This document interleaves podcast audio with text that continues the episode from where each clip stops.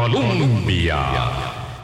Con un país en sintonía, muy buenos días a todas, muy buenos días a todos. 8 en punto de la mañana, aquí en saludándolos desde la cabina de Radio Colombia 98.7. Un servidor, Álvaro Murillo, nuestra directora está hoy eh, libre, en día libre, nos escucha desde carretera, como tantas y tantos de ustedes que van conduciendo y van poniendo atención y, dándonos el, el honor, porque así es de acompañarlos y de permitirnos darle algunos insumos para que construyan, para que construyan su criterio, su opinión sobre los asuntos de interés aquí dentro de Costa Rica y fuera de Costa Rica. Hoy es un tema que es, que es ambas cosas. Es fuera de Costa Rica y es dentro de Costa Rica, porque es Nicaragua. Porque Nicaragua, eh, lo que ocurre ahí ocurre aquí también en algunas eh, expresiones, en, muchas repercusiones también, con dos eh, invitadas a quienes agradecemos muchísimo que estén con nosotros hoy. Mm, después de haber conocido la noticia de la serie de allanamientos, un caso que habrá que ir desglosando poco a poco para ir dimensionando eh, este operativo del organismo de investigación judicial y del Ministerio Público aquí en Costa Rica, eh, muy complejo relacionado con posibles casos de corrupción en una red muy amplia eh, de desarrollo de obras públicas, muchos miles de millones de colones en juego, muchos posibles detenidos, según lo que se ha informado en estas primeras horas de la mañana. Bueno, por lo menos lo que se pretende, eh, personas que se pretenden detener como posibles involucrados con una serie de delitos que son, bueno, imagínense ustedes, nada más revisar falsedad ideológica, asociación ilícita, estafas, en fin, delitos cohecho relacionados todos con posible caso de corrupción en el desarrollo de obra pública. Esto implica parte pública, parte privada. Corruptores y corruptos, como usualmente eh, lo decimos en directo. Esto en el inicio de una, en, el, en el, la culminación de una investigación que decía el director del OIJ, don Walter Espinosa, lleva dos años casi de desarrollo. Hoy, en, con estos allanamientos, inicia una nueva fase que luego pasará hasta determinar eh, cuántos de estos son verdaderamente culpables o inocentes de lo que se plantea hoy. Decimos nuestro tema hoy lunes 14 de junio, después de un fin de semana doloroso en Nicaragua, lamentablemente no sorpresivo en Nicaragua, eh, corresponde entonces poner en, justa dimensión y en testimonio, en boca eh, de personas que han vivido lo que está pasando ahí en Nicaragua y que lo siguen viviendo un poquito a distancia, pero teniendo por supuesto su mirada, su familia, su deseo de volver pronto en algún momento a Nicaragua cuando acabe esta pesadilla de Ortega, eh, de Daniel Ortega y Rosario Murillo. Damos la bienvenida y el agradecimiento eh, a ambas, eh, ustedes dos, doña Elvira Cuadra, investigadora, socióloga, radicada aquí en Costa Rica, como tantos nicaragüenses, y eh, Edipcia, Dubón, politóloga, economista, estudiante y radicada aquí en Costa Rica, consultora. Eh, claro, las dos, imagino, un fin de semana que como decíamos, quizás nos sorprende, pero duele todavía más en este giro, en esta nueva ola de represión con casi, no sé, 12 personas detenidas, dirigentes de la oposición. Buenos días, doña Elvira. Buenos días Álvaro, buenos días a toda la audiencia de Radio Columbia. Realmente em, estamos comenzando la semana eh, muy conmocionados y conmocionadas todas las nicaragüenses que estamos fuera, pero también eh, el país eh, está conmocionado con lo que ha venido sucediendo, mm, no solo el fin de semana, sino digamos durante las últimas dos semanas donde hemos visto una, una escalada de, de, represión que ha sumido a Nicaragua en un régimen de terror. No se puede llamar esto de otra manera, ¿verdad? Entonces, eh, en primer lugar, eh, yo quisiera agradecer las muestras de apoyo y de solidaridad que este, eh, se, se han recibido para eh, las preocupaciones que se han recibido de parte de numerosas personas costarricenses y, de personalidades también del país que, junto con nosotros están muy preocupados por la situación en Nicaragua. Buenos días, Edipcia eh, Dubón, que también, como decía ahora mm, doña Elvira, eh, viendo una nueva expresión del régimen de terror. Eh, hay, hay tantos adjetivos y uno siente que todos se quedan un poco cortos y que, se pueden, y que pueden ser superados en cualquier momento cuando Daniel Ortega haga algo más. como probablemente el viernes se esperaba que el fin de semana hubiera algo más y ahora ya lo tenemos materializado. Buenos días, Edipcia. Buenos días, Álvaro. Buenos días a la audiencia de Radio Columbia. Buenos días, Elvira. Realmente lo que decís es cierto, ¿verdad? O sea, antes uno se preguntaba cuál es la línea roja, hasta dónde van a llegar. El problema es que cada día esa línea roja se ha movido y pareciera ser que estamos llegando al punto en ese régimen de terror que señalaba Elvira, ya de pensar que lo que sigue puede ser lo peor, ya hablar de asesinato selectivo, ¿verdad? Porque estás en un proceso de persecución a liderazgos políticos, a liderazgos empresariales, a, candidatos a la presidencia, a ciudadanos común que simplemente alzan su bandera azul y blanco o dicen viva Nicaragua en la calle.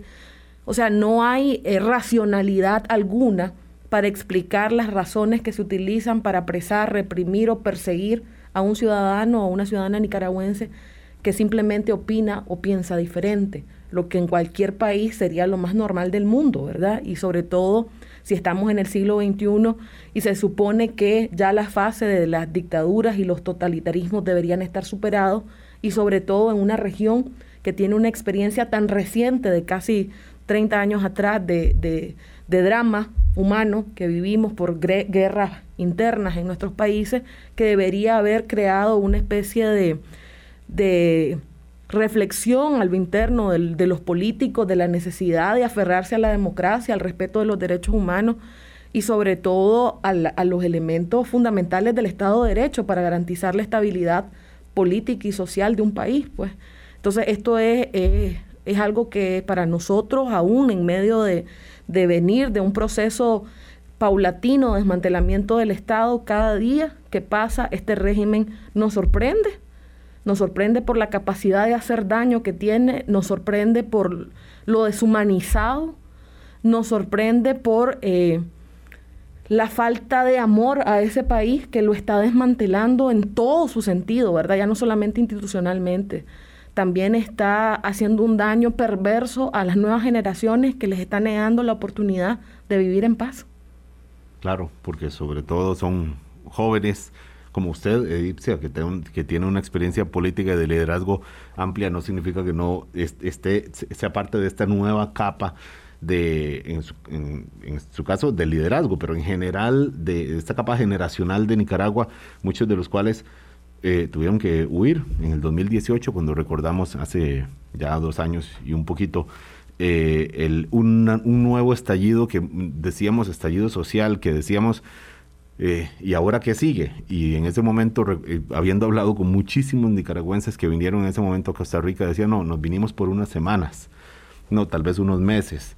Cumplieron un año y dijeron, bueno, ya después del año, llevan ya dos años, y lo que ven es que sigue girando esta, esta tuerca de, represión, eh, tanto que ahora que hablaba con Edipcia antes del programa de entrar, decía, perdone, quisiera que, más bien sea usted la, que desarrolle sobre eso. Ustedes son dos dirigentes, eh, dos voces de la oposición también. Bueno, es que en Nicaragua o se es oposición o se es parte de la, de la familia eh, gobernante, ¿verdad? digo, son voces de, eh, eh, de la oposición en Nicaragua que si no estuvieran aquí, probablemente estarían viviendo lo que han vivido ya. Hay personas que están hoy, llamémosle detenidas, pero en realidad secuestradas por el gobierno Ortega Murillo, doña Elvira. Sí, sí, en, en efecto. Em, a ver, lo que sucedió del, del, en el 2018 fue efectivamente un estallido social que elevó el, el nivel de la contienda política al nivel más alto cuando eh, esa ola de descontento ciudadano eh, demandó la salida de Daniel Ortega de la presidencia em, eh, y entonces esa demanda fue respondida con, con, una escalada de represión altísima desde el principio, ¿verdad? Em, y ese, ese uso de la violencia es lo que se ha mantenido a lo largo del tiempo, en, estos este, tres años, digamos, y es lo que Ortega está usando nuevamente para eh, contener, eh, eh, digamos, la, la, situación en este momento. ¿Por qué? Porque el 2021 es un año electoral, hay elecciones previstas para noviembre de, de este año, tal como lo establece la Constitución y como lo establece la ley, las elecciones son un punto de inflexión tanto para la población como para el mismo Ortega. Eh, para la población en el sentido de que eh, han, habían sido vistas desde, desde antes de, de, esta escalada de represión como eh, la posibilidad de un cambio democrático de gobierno, un cambio pacífico y eh, la reapertura de la transición en, Nicaragua. Para Ortega también son un punto de inflexión porque efectivamente puede marcar el futuro de su permanencia, eh, de su continuidad dinástica o puede este, realmente sacarlo del juego.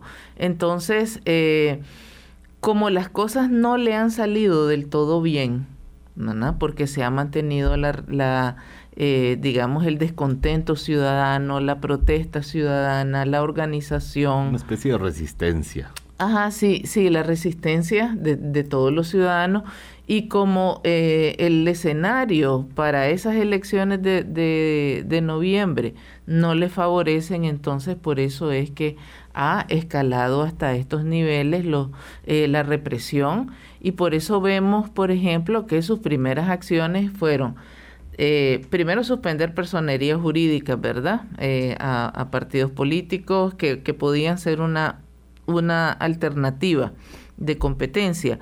Luego, apresar arbitrariamente a los este, precandidatos de la oposición con también mayores posibilidades y ahora eh, secuestrando, apresando a este, líderes políticos que funcionan como, como personas este, eh, que tienen, eh, digamos, algunos, algunas eh, son figuras claves para la organización y para esa resistencia. La incidencia y que inspira el movimiento, eh, que, aboga también por la liberación de esas mismas personas que fueron detenidas la semana pasada. Eh, Edipcia, que Daniel Ortega o que las autoridades judiciales cooptadas por el gobierno de Daniel Ortega lleguen a detener a Dora María Telles es se tiene todo, cada detención tiene una connotación específica. ¿Cuál, ¿Cuál es esta en el caso de doña eh, de Dora María Telles, de Dipsia? Bueno, yo creo que esto se inscribe en la lógica que tiene Ortega del poder, ¿verdad? Y la lógica del poder es la continuación de la guerra por otros medios. De manera tal que para Ortega todos los aparatos del Estado son instrumentos para favorecer esa estrategia de permanecer en el poder. Nosotros conocemos este, una frase que dijo Tomás Borges hace muchos años, antes de morir, que ellos iban a hacer todo lo que tuvieran que hacer para permanecer en el poder. Y eso, el todo, nosotros ya sabemos lo que significa, porque lo vimos en el 2018 con lo que fue la operación limpieza, cuando la orientación fue vamos con todo. Y ese vamos con todo implicó la muerte de 325 personas registradas por el Grupo Interdisciplinario de Expertos Internacionales de la Comisión Interamericana de Derechos Humanos, implicó más de mil personas arrestadas, más de 100.000 nicaragüenses en el exilio solamente en Costa Rica, porque los nicaragüenses también migraron a otras partes de Centroamérica, a Europa y a Estados Unidos. El drama que implicó esa decisión del régimen todavía no ha parado, ¿verdad? Hoy por hoy en Nicaragua hay 120 personas presas que no corresponden a estos últimos arrestos de las dos últimas que semanas. Ya estaban presas. Que ya. estaban presas por las mismas razones de tipo política, simplemente por expresar su, su desacuerdo con el régimen imperante. Hay a hoy, lunes 14 de junio 2021, un mínimo de 130 presos políticos en Nicaragua. Cifras, mm, dígame usted, conservadoras. Conservadoras, efectivamente. O sea, los al 7 de mayo habían 122 personas más los dos estaríamos hablando de 134 de lo que es visible, ¿verdad? Porque hay que decir que, que el, el, proceso, sí, 14, perdón, eh, es más este es a nivel nacional, o sea, la represión está generalizada. Y, y en eso es importante rescatar que esa represión ha venido escalando en términos de visibilidad. Y efectivamente, como, como señalás, Álvaro, el caso de Dora María y el caso de Hugo Torres son bien simbólicos. Son bien simbólicos porque estamos hablando de dos guerrilleros icónicos, Dora María a los 22 años retando a Somoza en la toma del palacio para demandar la liberación de los presos políticos.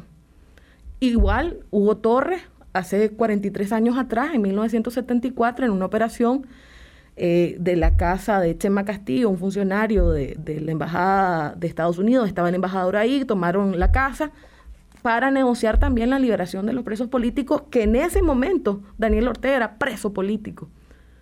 Él abogando para que liberaran en ese momento a Daniel Ortega. Exacto. Él se jugó la vida para que Daniel Ortega tuviera libertad. Entonces, estas dos figuras tienen ese significado de, de, de además, eh, decía el mismo Hugo Torres antes de ser arrestado, que en todos los operativos que él participó nunca fue arrestado. Y que ayer decidía entregarse, estar ahí esperando, porque no tiene nada, no debe nada.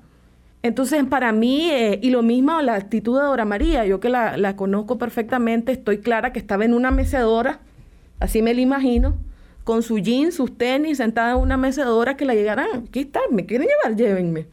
¿Verdad? En el sentido de cuando uno tiene la conciencia limpia, ¿verdad? Cuando uno sabe que ha hecho lo que tiene que hacer. Pero ¿qué mensaje está mandando el gobierno de Daniel Ortega porque no, o sea, él sabe a quiénes está deteniendo. las autoridades saben quién, o por supuesto quién es Dora María Telles, lo sabe todo el mundo, además, de verdad, literalmente, y sabe quién es Hugo Torres, y sabe quién es el señor Tinoco. ¿Qué mensaje está mandando a la ciudadanía, a la población eh, nicaragüense, o incluso quizás a la comunidad internacional? Aquí estamos, por supuesto, un poco especulando cuando dicen, bueno, ya fueron también por, por Dora María Telle, ya no solo por los competidores de las elecciones del 7 de noviembre, sino también por los, los míticos, las figuras épicas de la revolución nicaragüense, ahí van también. Bueno, es que esto viene en dos niveles, ¿verdad? O sea, esa lógica de venir apresando desde la gente sencilla a nivel territorial para infundir miedo y terror en las comunidades apresar a, a candidatos a la presidencia para desmontar y desarticular toda la organización política del país a favor de la democracia. Apresar a, estos dirigentes históricos del, del, sandinismo nicaragüense es mandar un mensaje de vamos de nuevo con todo. Y aquí el que se oponga, vamos a ir contra él. O sea, un mensaje de terror. O sea, es utilizar los símbolos también para imponer ese régimen de terror. O sea, no solamente es terror en términos de acciones, es también en términos simbólicos, en términos de actos de habla, la forma en la que la señora Murillo habla este, en sus alocuciones al mediodía, son para infundir miedo, para paralizar a la población, para que la gente sienta que hay algo que es más poderoso que la voluntad de cambio que tienen los nicaragüenses. Entonces, utilizar eh, a estos dirigentes, que además eh, es importante señalar que las tres jóvenes también arrestadas, Tamara Dávila, Subien Barahona, Ana Margarita Vigil, también son un símbolo de resistencia permanente. O sea, no hay un nicaragüense que no las haya visto a las tres en la calle todo el tiempo, enfrentándose a la policía, acompañando a los heridos, a las familias de las víctimas. O sea, son las que han estado ahí con la, con la, con la, la velita encendida, o sea, Violeta Granera, o sea, yo entré a la política en el 2006 y en el 2007 conocí a Violeta Granera en una marcha. La conocí en la calle, en el activismo por la democracia. Entonces es... Año, en que empezó el gobierno de Daniel Ortega. Bueno, el gobierno, el primer gobierno, si es que podemos eh, dividir, entre, entre, periodos gubernamentales. Lleva encadenados tres, quiero uno cuarto eh, eh, consecutivo. en la segunda vez que gobierna Daniel Ortega, recordando que ya él estuvo en, en el gobierno y en este caso en el 2007 llegó como llegan ahora las dictaduras, por la vía de las urnas por arreglos, por componendas, pero finalmente elecciones que la comunidad internacional dio como legítimas en ese momento, en 2007. Lo que más o menos pasó también cuatro años después, lo que ya no pasó eh, ocho años después y lo que ahora mismo la comunidad internacional dice, bueno, ¿cuáles elecciones pretende hacer Nicaragua en este momento, en este contexto, con los candidatos detenidos, con la cero legitimidad del, Tribunal Electoral? y con este régimen de terror, que es como lo mencionan acá eh, Edipcia Dubón eh, y Elvira Cuadra. Vamos a hacer la primera pausa, son las 8.21 de la mañana. Colombia.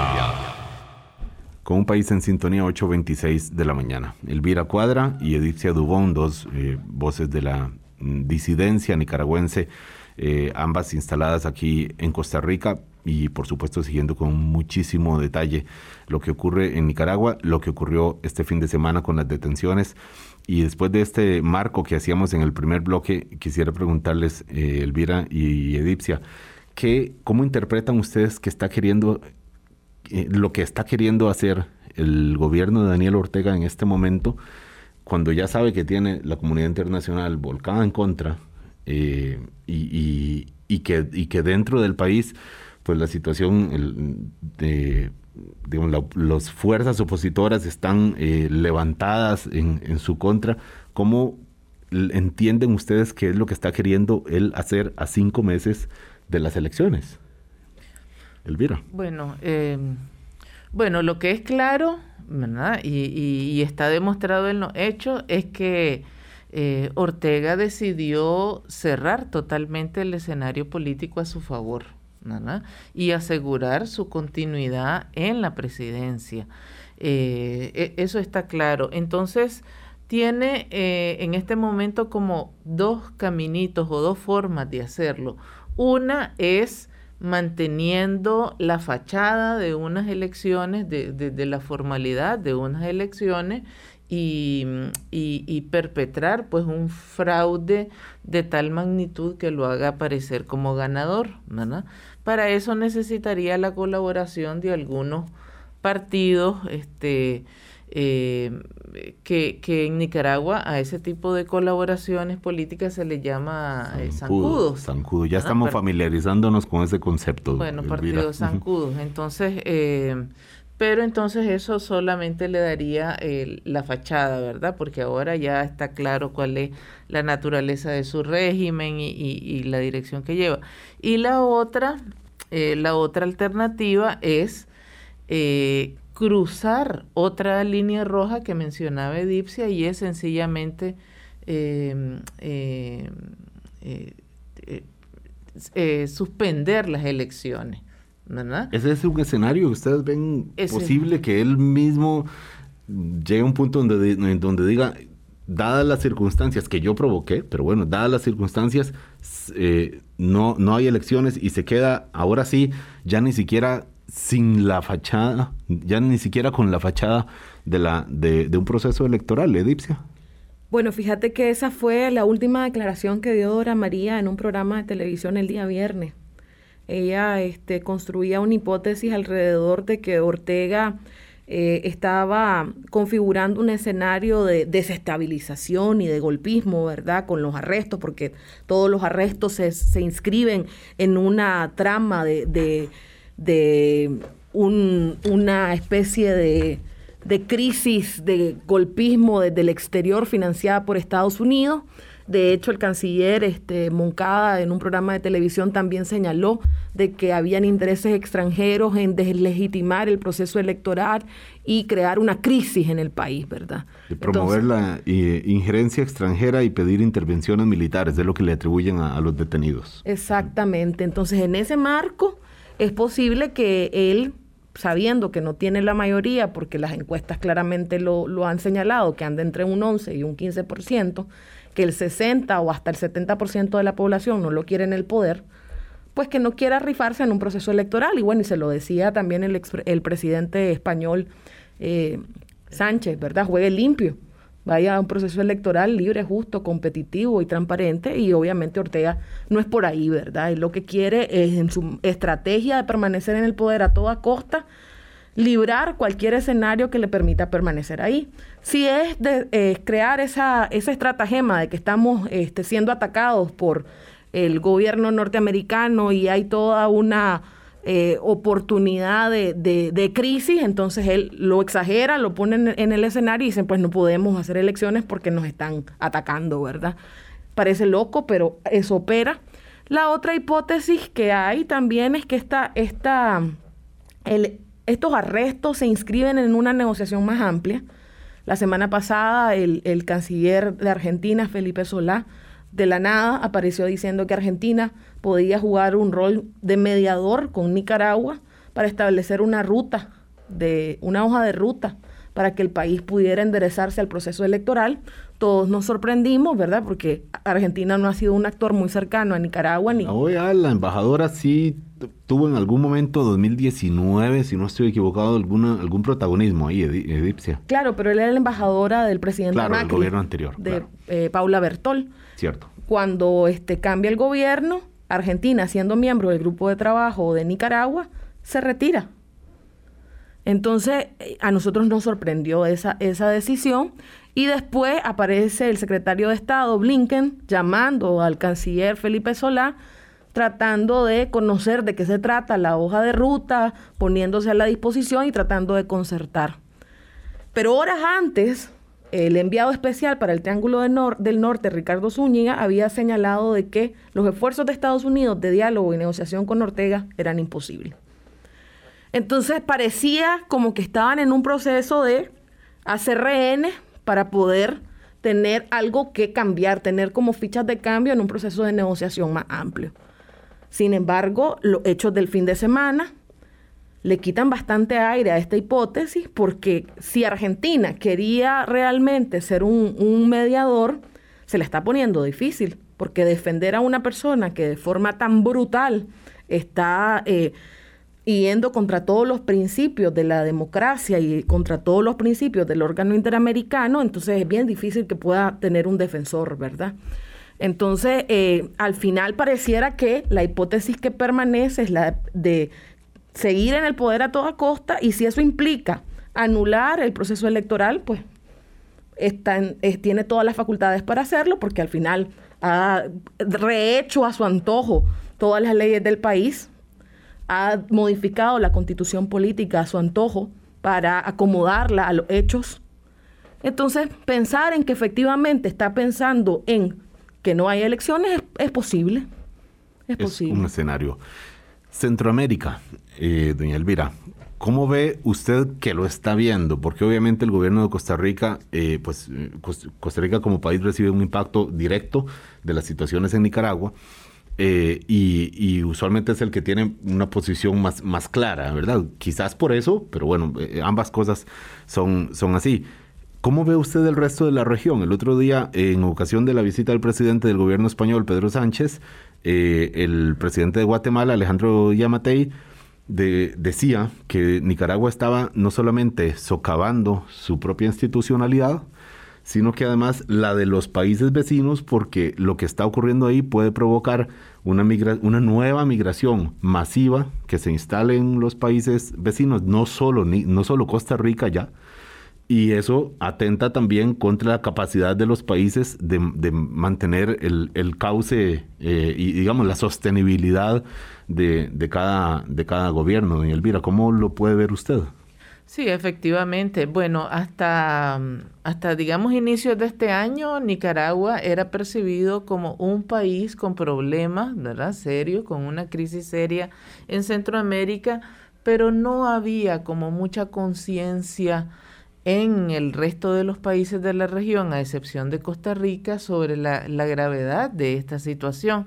Sin embargo, ahora sí hay una preocupación diferente efectivamente, a los ojos del resto del mundo, ya Nicaragua está eh, dando la imagen de que Centroamérica es una región de inestabilidad de inestabilidad política. Afectando la imagen de Centroamérica como si necesitara que alguien le afecte la imagen a Centroamérica ante el resto del mundo. Eh, sí, efectivamente, es decir, agravando la, situación. Por eso es que vimos al finalizar esa eh, reunión entre los países del SICA y España un pronunciamiento de este una buena parte de los de los gobiernos participantes con excepción de El Salvador y Honduras que este pues son dos gobiernos que, que, tienen una, una tendencia eh, autoritaria y que últimamente pues están eh, guardando bastantes reservas en relación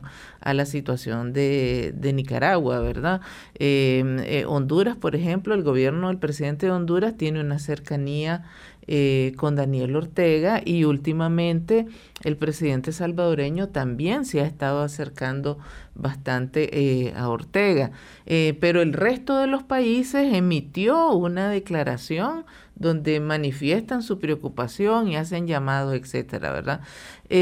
luego, en términos más sociales, eh, y económicos también. Hay un impacto bien fuerte. Por ejemplo, una de las personas secuestradas o detenidas arbitrariamente es eh, José Adán Aguirre, que fue mucho tiempo el presidente de la principal eh, organización eh, de la empresa privada en Nicaragua, eh, y em, que es parte del Consejo Centroamericano de este, Empresas Privadas. Entonces, hubo una declaración donde más de 40 mil eh, empresas, firmas centroamericanas eh, están demandando la, la, liberación de, de, este señor, ¿verdad? De José Adán Aguirre, porque eso tiene efectos sobre el, la situación del comercio y de la economía de la región. Está clarísimo que la, estabilidad política y social se traduce directamente en estabilidad económica. Ahí, ¿verdad? No, no hay mucho misterio que, que buscar y Nicaragua lo vivió en el 2018 y Costa Rica también. Las exportaciones y bueno, el mercado centroamericano de Costa Rica completamente alterado por todo lo que estaba ocurriendo en Nicaragua, con los trancones, con la represión, y, luego como que se normalizó y hubo una idea de que los empresarios dijeron, bueno, ya, ya se estabilizó, obviamente la pandemia nadie la imaginaba, eh, y ahora viene este, esto nuevo, que aprovecho para preguntarle a usted, Edipcia, ¿cómo lo... Eh, por eso le preguntaba por, por cómo lo está viendo Centroamérica. ¿Es por la vía de, de la economía en donde puede eh, ponérsele límite a la situación en, Nicaragua o todavía las opciones diplomáticas, la posibilidad de que se vea y se apele al artículo 21 de la Carta Democrática en la Organización de Estados Americanos o posibles sanciones en el marco del Tratado de Libre Comercio, como mencionaban cinco o siete senadores estadounidenses, ¿por dónde ve usted que se le pueda poner el límite? ¿Es la economía o hay todavía otro margen? No, yo creo que efectivamente es la economía, a lo interno y a nivel internacional. A lo interno porque estás en un país donde el 65% de la población eh, no está en el subempleo y eh, los costos de la canasta básica son altísimos con, en correspondencia con el salario mínimo del país. Estás hablando de un salario mínimo de 120, 150 dólares a una canasta básica de casi 400 dólares, ¿verdad? Eh, frente a un escenario de mayor inestabilidad y de menores oportunidades y de inversión en el país, porque todo esto también ha evidenciado la falta, la falta de certidumbre jurídica, la falta de Estado de Derecho. O sea, vos tenés a cinco directivos del think tank más importante de Nicaragua, FUNIDES, con eh, levantamiento de su sigilo bancario, congelamiento de cuentas y retención migratoria. Eh, tenés a Cristiana Chamorro, que estando en un proceso de investigación se le levantó su sigilo bancario, se le congelaron sus cuentas y además se le puso prisión preventiva domiciliar. Entonces, ese escenario de, de, de, falta de certidumbre jurídica, pues no hace atractivo a Nicaragua como un país de inversiones. Y encima, este, otras, eh, evidencia de algunos sectores que han estado señalando de confiscaciones y el temor que existe de posibles confiscaciones. Entonces, eso a lo interno. A nivel externo, hay que recordar que en Nicaragua su socio comercial más importante es Estados Unidos y es con el que tiene eh, frontal eh, confrontación.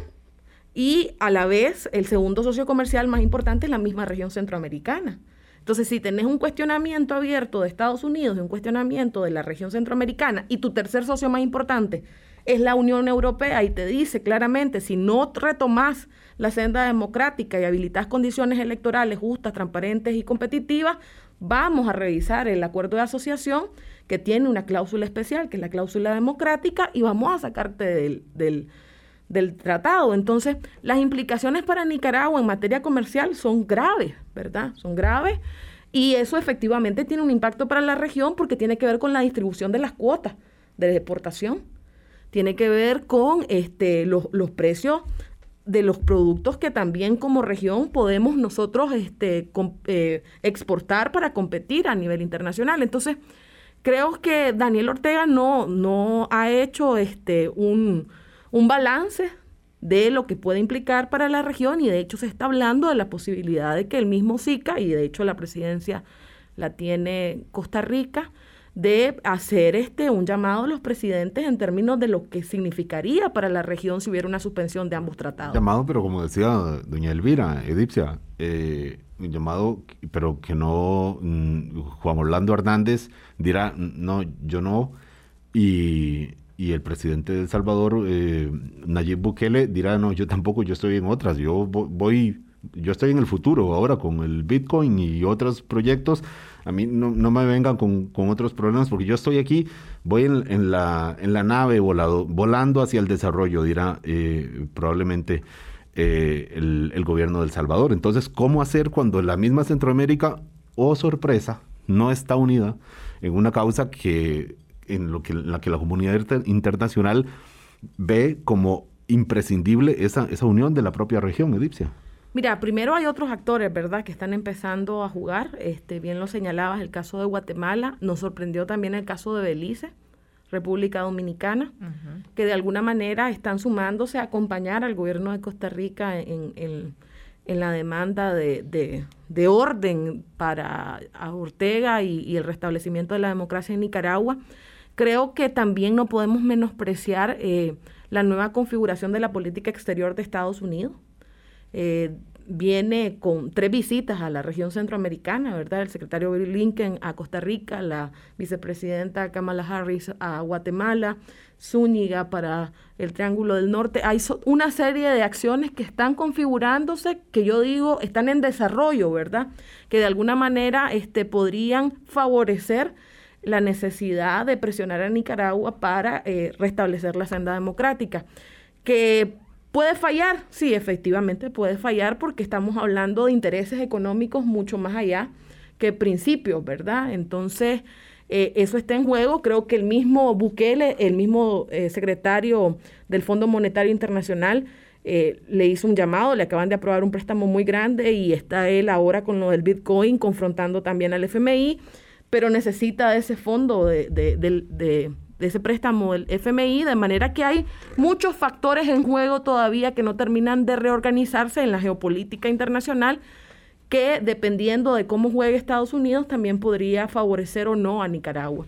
Puede uno entender que dentro de las mm, ventajas que puede tener el gobierno de Daniel Ortega es que la, la región centroamericana está agitada, cada país por sí mismo eh, tiene un, y por supuesto que la pandemia tiene también a cada gobierno sobreocupado eh, en, cosas y entonces puede decir, bueno, tal vez no pongan tanto los ojos sobre mí porque cada gobierno está apagando su propio incendio, pero llega un punto en donde la escalada de represión eh, se impone como prioridad internacional en la región. Y la probabilidad de que se vea en la Organización de Estados Americanos y de que escale hasta, hasta componentes de, los tratados comerciales con la Unión Europea o con Estados Unidos, entonces uno dice, bueno, está dicho en popular, jalándole el rabo a la ternera, el gobierno Ortega Murillo, al punto de que ya logró llamar la atención eh, de la comunidad internacional y aparentemente ir a más. La pregunta es, qué margen hay más de esto. Lo planteo nada más antes de ir a esta segunda pausa. 8.45 de la mañana, Edipcia Dubón, Elvira Cuadra, nicaragüenses con nosotros hoy. Ya volvemos. Colombia. Con un país en sintonía, Edipcia Dubón y, Elvira Cuadra con nosotros hoy eh, comentando y tratando de poner en dimensión y en perspectiva hacia adelante lo que está ocurriendo en, Nicaragua. Hablamos, Edipcia, ahora de las medidas económicas pues, posibles que se pueden plantear. ¿Cómo hacer para que estas medidas económicas no acabe pagándolas el pueblo, eh, que ya de por sí ha pagado muchísimos eh, este, golpes económicos? Eh, y al final dice, bueno, de ahora, ahora se le pondrá tales sanciones al, gobierno de Nicaragua. Todos sabemos que la familia Ortega Murillo tiene, es parte de los nuevos ricos de, la región y ellos no tendrán problemas con estas sanciones. Sí los tendrá la población que ya de por sí está en unas condiciones eh, apremiantes. ¿Hasta dónde? O sea, ¿cómo, ¿cómo ven ustedes la posibilidad de que esto no acabe siendo más bien una nueva desgracia y que no alcance el objetivo que es sacar eh, al, al, autoritarismo y al, gobierno de Ortega Murillo.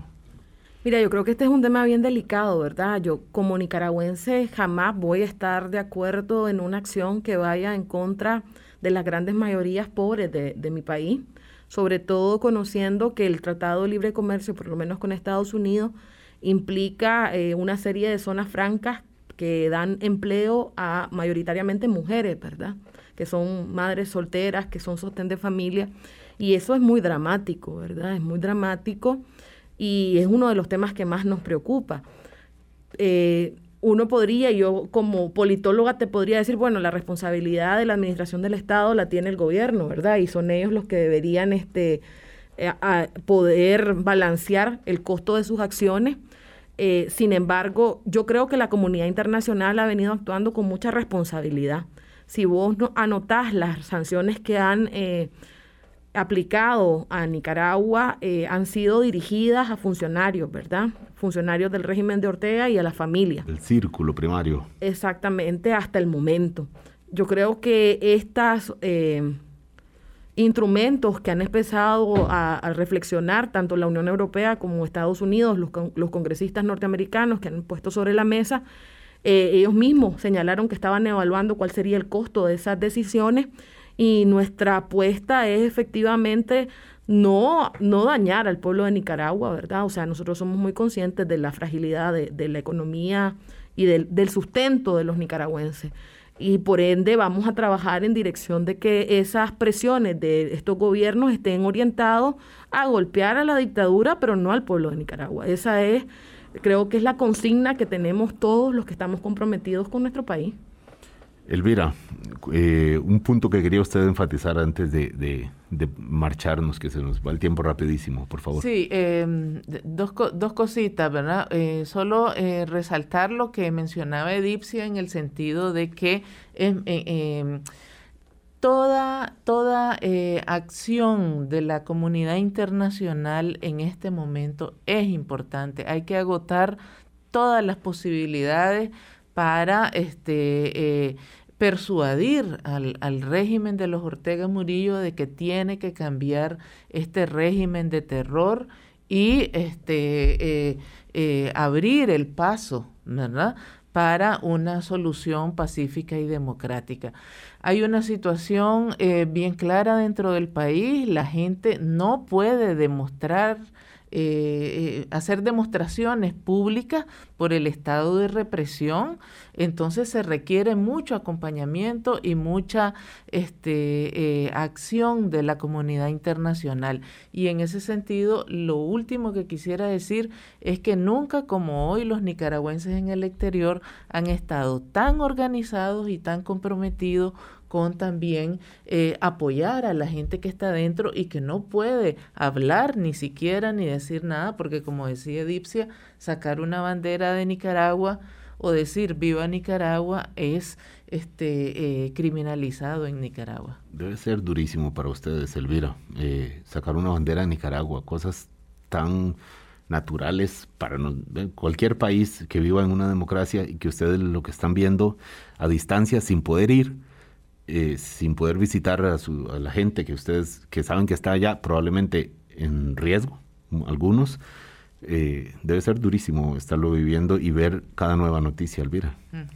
Sí, efectivamente, efectivamente, pues tenemos este familias allá, amigos muy cercanos que, que están sufriendo directamente esta escalada de, de represión y de terror. Entonces, Sí, realmente, por eso decía al inicio que estamos conmocionados, pues, porque eh, eh, no, no, no somos indiferentes ni, ni mucho menos, ¿verdad? ¿Cómo lo sobrelleva eh, Dipsia ya para poder despedirnos y es entender que esto se trata de, de personas? Es bien dramático porque cuando vos haces el contraste de la paz, la tranquilidad que uno tiene en este país, uno se pregunta por qué nosotros no podemos tenerlo y por qué las personas que amamos no pueden tenerlo.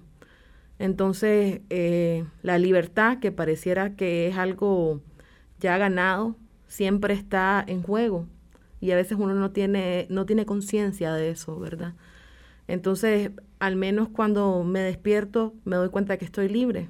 Me doy cuenta que por estar libre, tengo la responsabilidad de seguir alzando la voz por los que ya no están.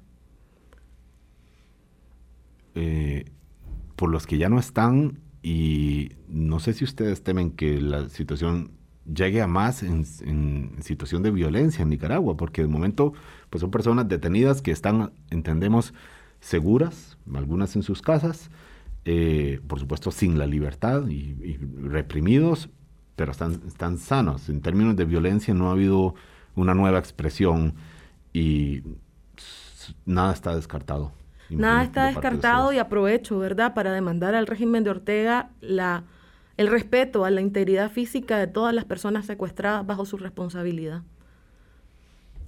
Que ojalá no sean más y que más bien, bueno, quisiera uno que la presión internacional, que la presión de dentro de Nicaragua, de la oposición o las oposiciones, porque lamentablemente no hay una oposición, no lograron unirse con fines electorales y quizá eso ha facilitado la acción al gobierno de, Ortega, pues que toda esta presión sirva para que ojalá mañana conozcamos una noticia de que liberan a uno, liberan a Cristiana Chamorro, al señor eh, Cruz, a Hugo Torres, a, bueno, y, y, a todas las personas que, como bien decía Dipsia, estaban ya detenidas antes de estas detenciones, de estas capturas notables, digamos, de personalidades, a quienes estaban ahí ya eh, insistimos a cinco meses de estas elecciones, aunque un escenario, aquí recapitulando lo que nos decían, es que no lleguen a realizarse. Todo está en el, en el, en el tablero de lo posible. Muchísimas gracias, Edipcia Dubón,